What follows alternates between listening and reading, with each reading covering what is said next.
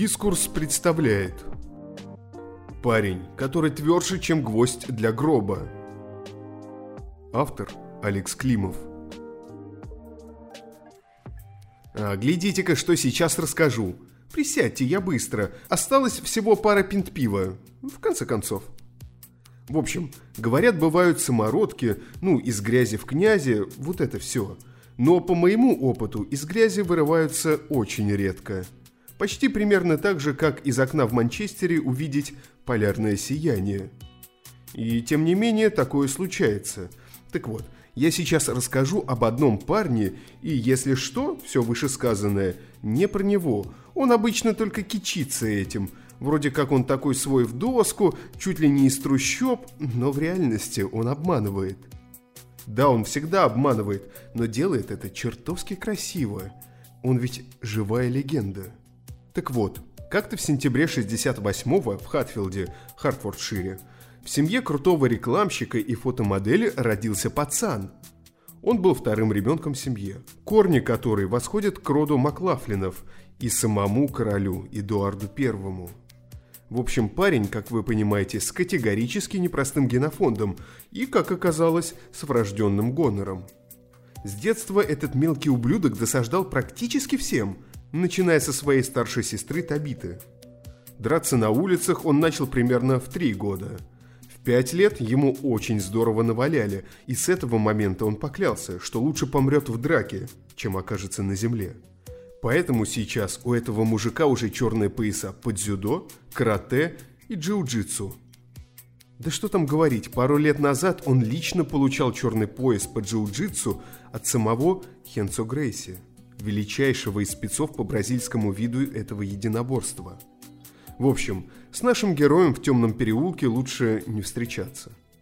Да с ним даже на ринге лучше не встречаться.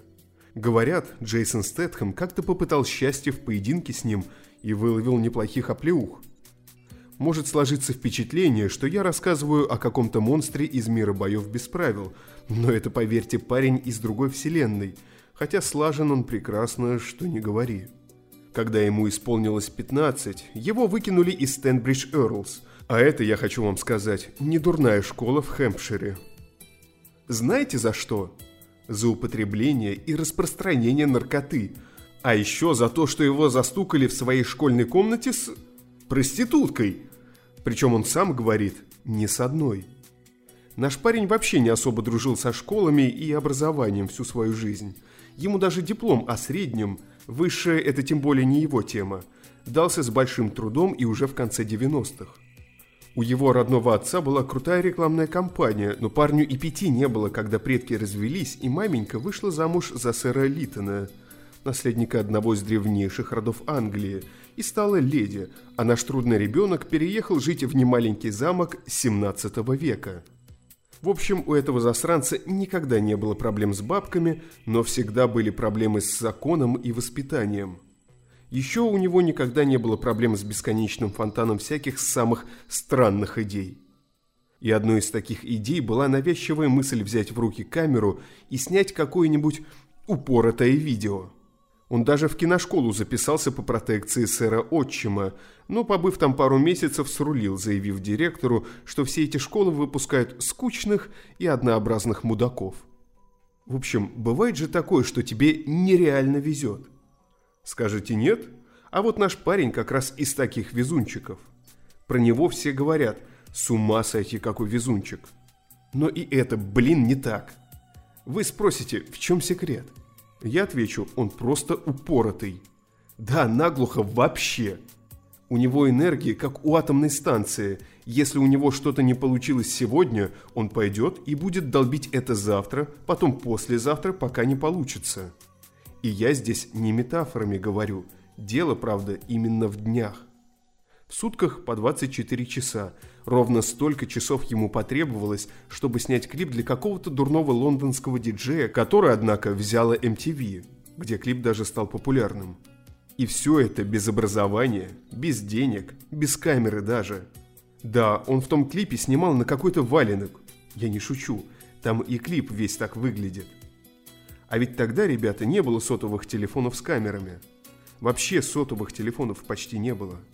И вот когда-то, в том 95-м, во время расцвета рейвов, бигбита и групп вроде Crystal Method и Chemical Brothers, наш бунтарь решил объять необъятное. Он снял короткометражку, которую назвал «Ебучий случай», трудное дельце, «The Hard Case» и даже не постеснялся отправить это свое произведение во все возможные места, куда в 95 году это позволяли сделать адресная книга, телевизор, папины знакомства по рекламе и титул отчима.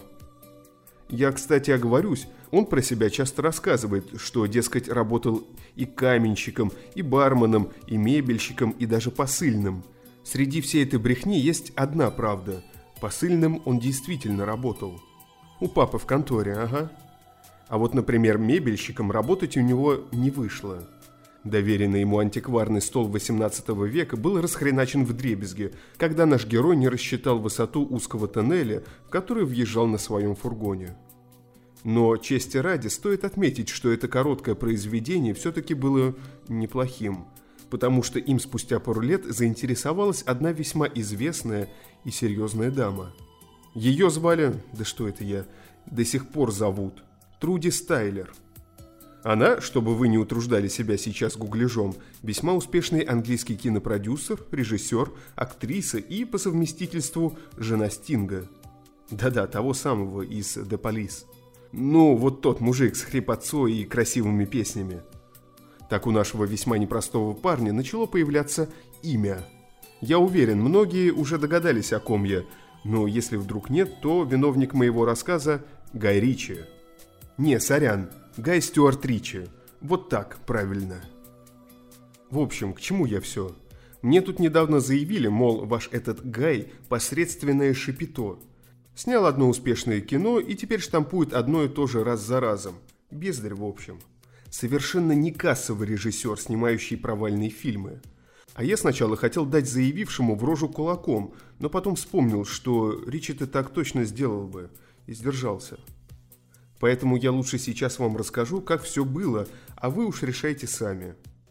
Так вот, в 95 году никому неизвестный режиссер, да и посредственный вообще никакой, клипмейкер Гай Ричи, насмотревшись Квентина Тарантино и проснувшись как-то утром с какого-то особенного будуна, решил, что он будет снимать фильм – да нет, фильм! Идея этого фильма пришла в голову Гая, когда он снимал свой первый короткий метр про картежника, названный в итоге «Трудным дельцем». В том же году Ричи поделился набросками сценария со своим новым другом, с которым они познакомились через владельца устричного бара в Сохо, Мэтью Воном. Да-да, это тот самый Мэтью Вон, который сам попозже снял «Пицца», «Первый класс людей X и «Кингсман». Кстати, Мэтью и сам сыграл в этом фильме, выменив свое участие в подготовке и деньги, название генерального продюсера.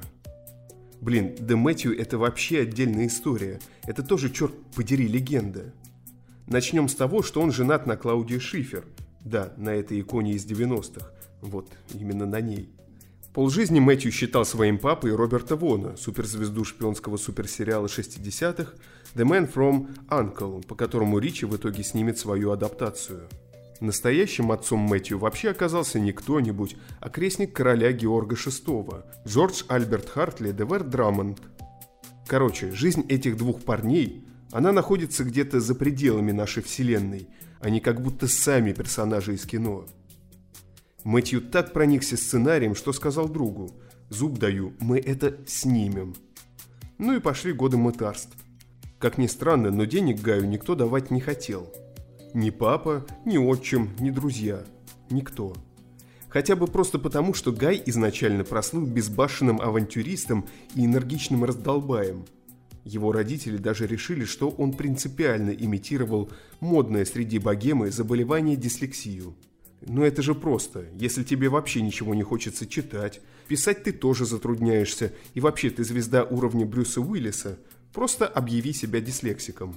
И все. Сценарий тебе будет надиктовывать помощник, а если ты не глупый идиот, то своими-то словами ты уж точно все перескажешь потом. Вот и Гай так поступал всякий раз, когда ему что-то наскучивало, особенно учеба. Он ссылался на дислексию и отправлялся туда, где ему было более-менее интересно – так прошли несколько лет. В один прекрасный момент в 98-м звезды все-таки сошлись. Во-первых, старший Ричи, Джон, по каким-то там своим делам позвонил своему старому знакомому, одному весьма известному мужику Питеру Мортону, сооснователю сети Hard Rock Cafe. Параллельно Мэтью Вон, находясь у Питера дома, потому что он, а мы многого все-таки еще не знаем про Мэтью, как раз завершал свое обучение в Америке, спросил своего крестного Питера Мортона. «Питер, тебе должен был позвонить отец моего друга Джона Ричи». Во-вторых, Труди Стайр показала трудное дельце своему мужу, сказав, «Я помню этого борзого парня, он хорош, надо ему дать шанс. Поговаривают, у него есть сценарий для полного метра». И, наконец, в-третьих, девушка Гая, манекенщица и телеведущая Ребекка Грин, убедила своего отчима, банкира Гилберта де Боттона, вложить небольшие средства в фильм своего парня, что и послужило катализатором начала основных работ над производством. В итоге проект фильма про карточный долг и его последствия собрал какие-то на самом деле жалкие 750 тысяч фунтов стерлингов бюджета. Причем весьма весомая доля из этой суммы была выделена именно Труди и Стингом, который, прочитав сценарий, даже согласился бесплатно сыграть эпизодическую роль в фильме. Но вот это разве не грандиозное везение? Скажите мне. Съемки дались трудно. Гай был готов поколотить любого на съемочной площадке. Именно тогда родилась байка, что они все же схлестнулись со Стэтхэмом, который абсолютно реально, получив хорошенько от Ричи по зубам, больше не вступал с тем в спор. Как ни странно, но Джейсон либо отмалчивается, либо говорит «Да вы сами попробуйте подраться с Гаем Ричи, я на вас посмотрю потом». Продюсер Вон сохранял ледяное спокойствие. Если бы не это и периодическое появление на съемках Стинга и Труди, фильм мог бы так и не найти своего зрителя. Особенно учитывая политику режиссера относительно актерского состава. Сказать про нее «наняли по объявлению» – это значит вообще ничего не сказать наняли реальных гангстеров, бывших наркоманов, одного бывшего олимпийца, угадайте кого, и Винни Джонса. Почему именно Винни, спросите вы? Как бывший футболист Челси оказывается в фильме у Гая Ричи? Все просто. Джонс в свое время был капитаном сборной команды графства Хартфордшир, в которой Ричи, будучи младше на несколько лет, некоторое время занимался футболом. Винсента Питера Джонсона еще во времена большой футбольной карьеры прозвали «Секира». Он творил на поле невероятные подкаты, отнимал у противников мяч одним своим видом. Во времена, когда Ричи впервые взял в руки камеру, ему как-то довелось ассистировать при трансляции матча между Челси и Юнайтед Шеффилд, в котором Джонса удалили с поля за очередной жесточайший подкат примерно сразу же после начала матча. Секунд через 20. Это надолго запомнилось Гаю, и когда ему понадобился реальный костолом для своего шедевра, Ричи позвонил именно Джонсу. Так на небосводе кинематографа зашлась новая яркая звездочка, которой сразу же присудили венец нового Тарантино. Хотя нафига, старый-то в тот момент тоже был еще молод и полон сил.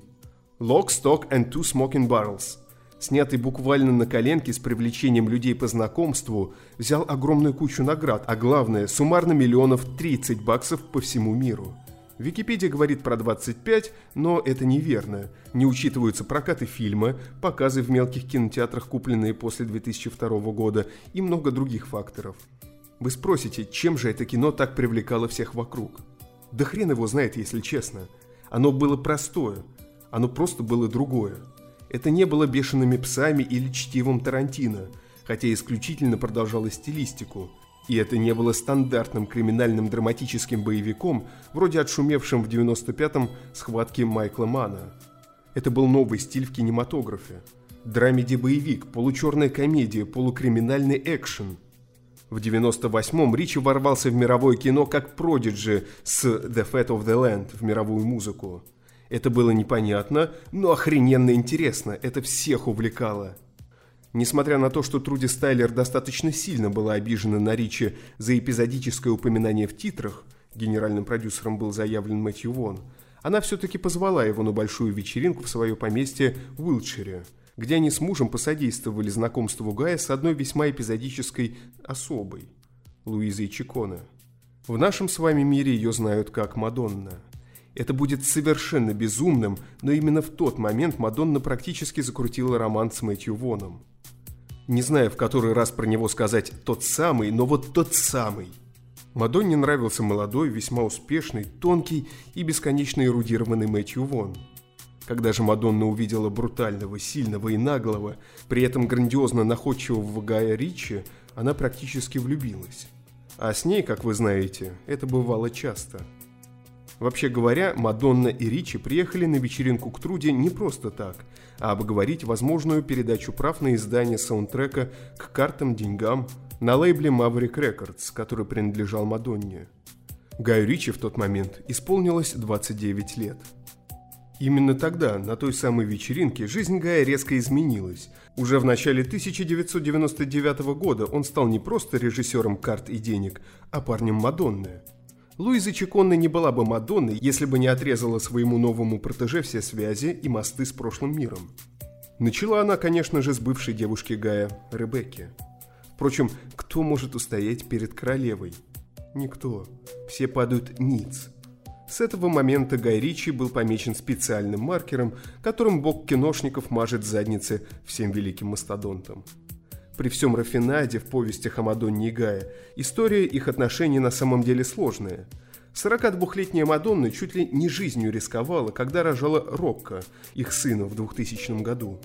Как раз в том году Ричи снимал «Спиздили» «Снэч», Свой второй полный метр, вполне себе опередивший время, пожалуй, во всех этих криминальных драмеди-боевичках надолго и всерьез. Это уже потом появились фильмы вроде «Ограбление по-итальянски» или «Друзей Оушена», которых Содерберг снимал как ремейки одноименного фильма с Синатрой, но очень серьезно оглядывался на «Большой куш» и «Карты». Даже создатель «Счастливого числа Слевина» Пол МакГиган, он же один из стартаперов сериала «Шерлок» с Камбербэтчем – как-то заявил, что в своей работе опирался именно на визионерское видение Гая Ричи в «Большом куше». В отличие от карт, «Большой куш» окупился в десятикратном размере, принеся Гаю Ричи, как режиссеру фильмов, мировую известность, крутую уважуху среди коллег, а главное – признание весьма харизматичной жены, которая в тот самый год, родив ему сына, сказала, что в кино больше никогда не снимется. Ричи, вы же помните, не из тех парней, которые ложатся на землю – Короче, в 2002 Гай снимает для жены дурацкое кино «Унесенные». Этот ремейк древней робинзонной итальянщины не был, как многие пишут, ни данью, ни даже подарком Мадонне. Гай пытался доказать уже взрослой, на 10 с лишним лет старше него, жене, что та еще способна играть хорошие роли после «Эвиты», успех которой для Мадонны стал настоящей клеткой – с одной стороны, в 98-99 годах королева была на пике с альбомом Ray of Light и синглом Frozen. С другой, за последнюю свою главную роль в «Лучшем друге», в котором она снималась беременной сыном Рока, она получила «Золотую малину» как худшая актриса года. Родив нового маленького Ричи, она сказала большому Ричи «Идите вы в жопу со своим кинематографом». Не тому сказала. За основу Гай взял итальянскую классику 1974 года с невероятным названием «Отнесенный необыкновенной судьбой в Лазурное море в августе», которую на самом деле Луиза не очень-то и любила. В смысле итальянскую классику, а не конкретно этот фильм. Он задолбал ее так сильно, что в итоге провалилось все. И прокат фильма, и отношения с продюсером-дружбаном Мэтью, который сказал Ричи «Парень, это гребаное говно, и я больше не хочу в нем участвовать». Да, вот как-то так, только по-английски. В общем, кино у нашего героя было обречено на провал. Хоть даже для исполнения второй главной роли был приглашен сын мужика, который сыграл в итальянском оригинале. В упор не помню, как его зовут. Извините. В конце концов, жена, которой на этот раз достались все возможные золотые малины, сказала мужу, чтобы он больше ее не снимал и лучше бы вообще ничего не снимал. Это был весьма крупный провал, поэтому Ричи решил, что нужно вернуться к амплуа наемного сотрудника. Так Гаю звонит Люк Бессон, который предлагает работу. Снять хороший криминальный тру-триллер с замысловатым сюжетом. Сюжет, понятное дело, Люка, деньги тоже его. Продюсирует бессоновская Европа Корп у которой в середине нулевых был карт-бланш на европейские кинотеатры, и вообще после «Пятого элемента» Бессон все еще числился грандметром европейского кинематографа. У Ричи, у которого за спиной только два низкобюджетных фильма и ненависть Брюса Гринвуда за унесенную частичку его карьеры, не остается шансов. Либо он берется за работу, берет свои деньги и делает все, как скажет продюсер Бессон, либо идет нахер и продолжает жить на деньги мегауспешной жены, снимая для нее клипы. Блин, ну все-таки What It Feels Like For A Girl – это все же во всех отношениях шедевр. Ну подтвердите. И короткометражки. БМВшная Стар не менее эпична. Особенно вот этот монолог. Она такая, она сякая, она королева, она добилась всего, и при этом одна. Полная сука. Ну кому же еще можно это было доверить, как не собственному мужу? Ну, короче, вы понимаете, Гай соглашается, и так на свет появляется странное кровосмешение британского колорита и французского нуара – «Револьвер». Единственное, что в этом фильме остается от Ричи – его актеры и антураж. Он в этом силен. И по-другому этот фильм вовсе не перевалил бы даже за 30 показов. Черт подери, да я часами могу про этот фильм рассказывать, потому что это недопонятое кинопроизведение, которое в угоду чисто европейскому формату было перекроено и переделано. А ведь изначально именно режиссером Ричи фильм задумывался как такой серьезный психоделический триллер, ядерная смесь из бойцовского клуба и подозрительных лиц, помноженная на расплату, которая с Мэлом Гибсоном 99 -го года в оригинальной версии но все вышло как-то совершенно по-другому. Фильм, кстати, хорош, мне он субъективно очень нравится. Просто он, ну вот совсем не для всех. Это как смотреть «Бегущего по лезвию». Сейчас он не воспринимается настолько круто, как это было в конце 80-х, когда он внезапно стал культовым, хотя в начале десятилетия, сразу после создания, он также наглухо провалился в прокате. И да, я в этом контексте соизмеряю несоизмеримое в плане культового наследия – но все-таки я считаю, что «Револьвер» когда-то обретет своего зрителя и станет более популярным фильмом в карьере Гая Ричи. Впрочем, о чем мы?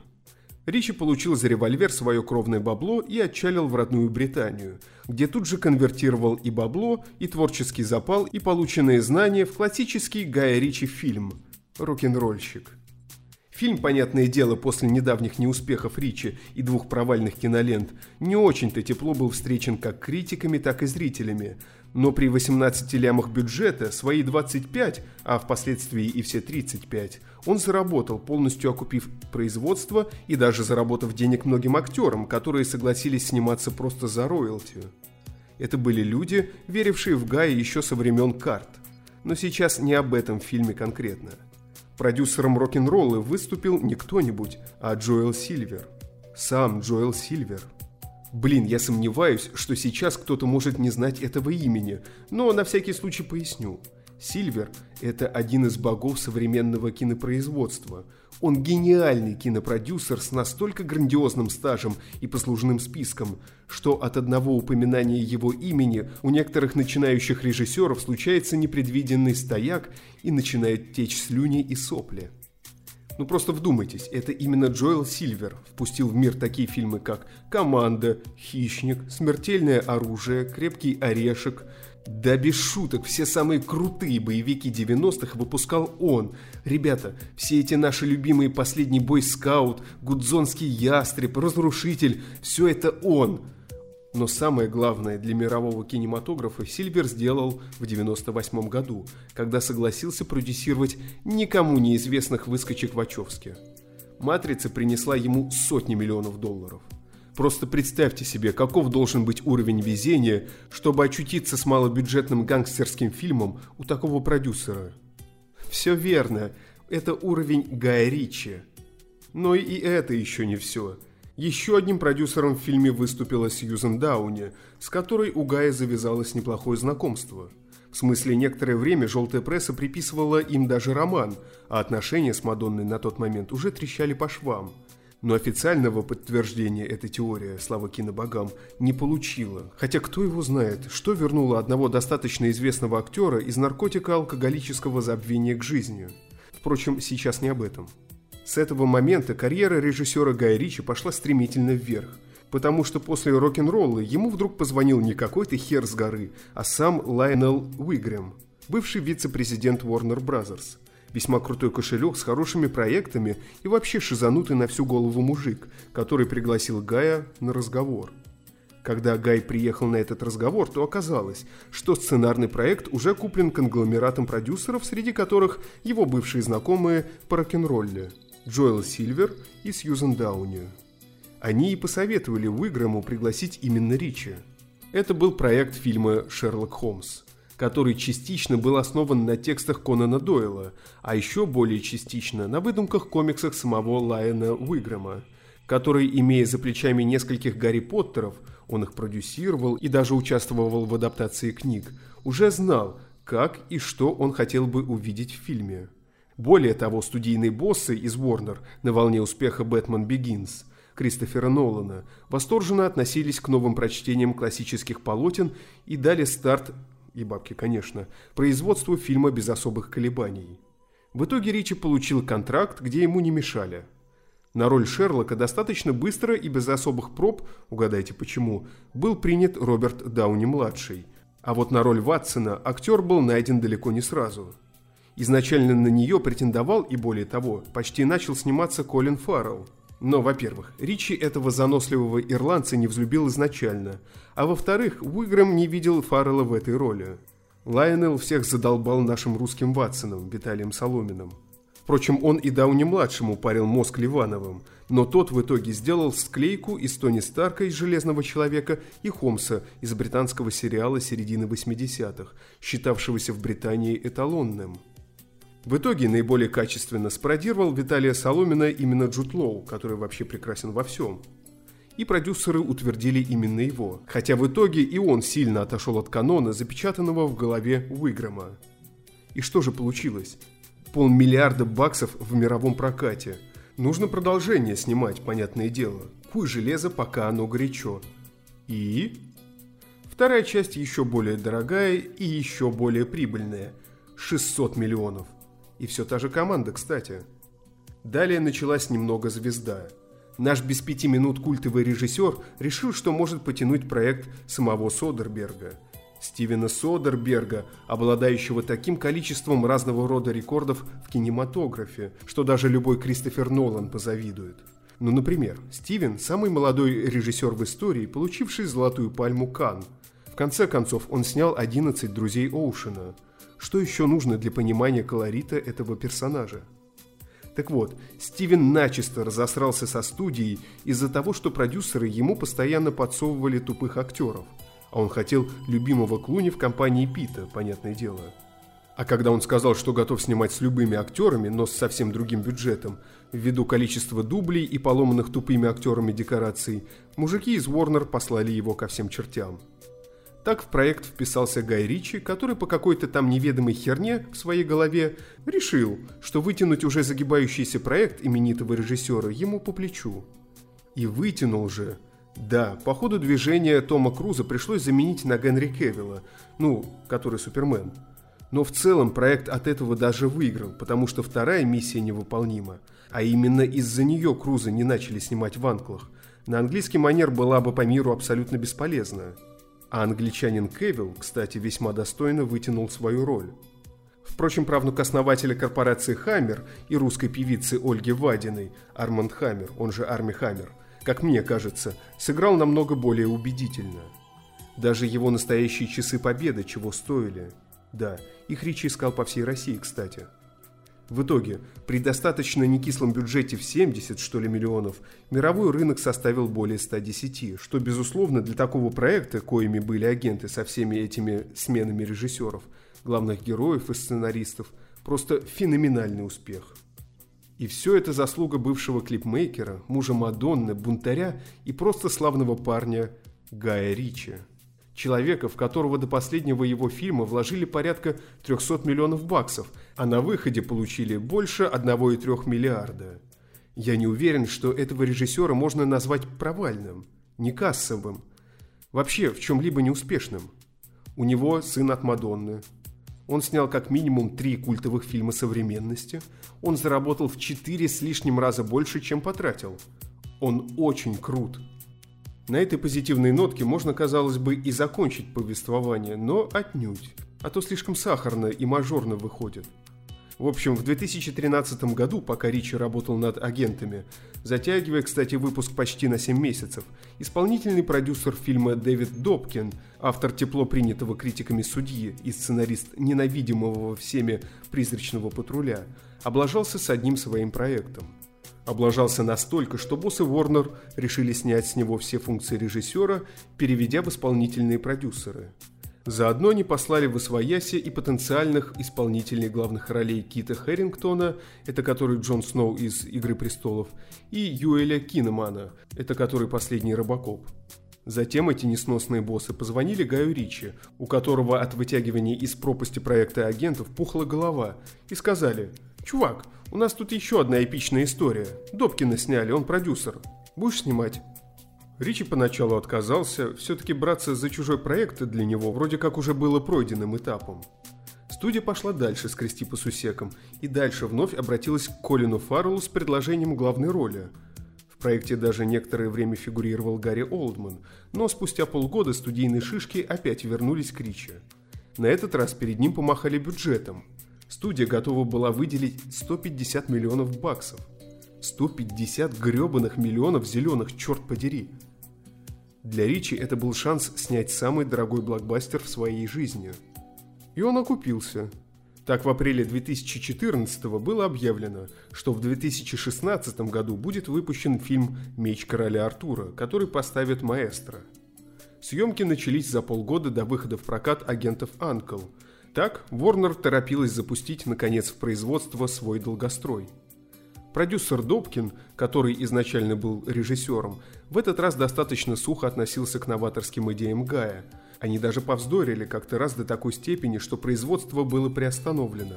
В итоге премьера фильма была перенесена с июля 2016 на сентябрь. В начале 16-го фильм прошел тестовые предпоказы, и всем стало понятно, что все пропало. На этот раз уникальное везение Ричи его подвело – Взяв второй в своей карьере чужой проект, он, кажется, облажался. Продюсерская команда и студия решили исправлять то, что можно было исправить. Были пересъемки, перемонтаж, добавление эффектов и убирание эффектов. В общем, премьеру фильма опять отодвинули, на этот раз на февраль 2017 года. Однако и повторные предпоказы не дали нужного результата. Под видом избежания конкуренции с фильмом «Калифорнийский дорожный патруль» Декса Шепарда премьеру «Меча короля Артура» опять перенесли на май 17-го. Это уже было смешно. Как мог блокбастер, стоимость которого из-за большого количества издержек в итоге перевалила за 170 лямов баксов, конкурировать с каким-то мелким жучком вроде кинца с Майклом Пенья и самим Шепардом в главных ролях за жалкие 25 миллионов. Что стало с королем Артура, видно из проката. Пока что касса еле-еле перевалила за 140 миллионов. Разгромная критика – рейтинг 28% на Rotten Tomatoes. В общем, я и сам посмотрел этот кинопродукт и ровным счетом ничего не могу о нем вам сказать. Почему именно вот так? Ну потому что у Гая сегодня не вышло. Слишком большой бюджет, да и второй фильм подряд, который он подбирает за другими. Плюс явная усталость. Все это дало о себе знать. В конце концов, у Гая уже был провал с убытком почти в 40 миллионов. Это револьвер. Ему не привыкать. Вот только справится ли он с этим сегодня? С другой стороны, Гай Ричи гений.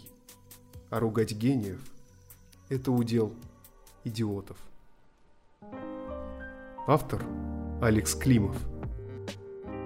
Озвучил Николай Носачевский. thank you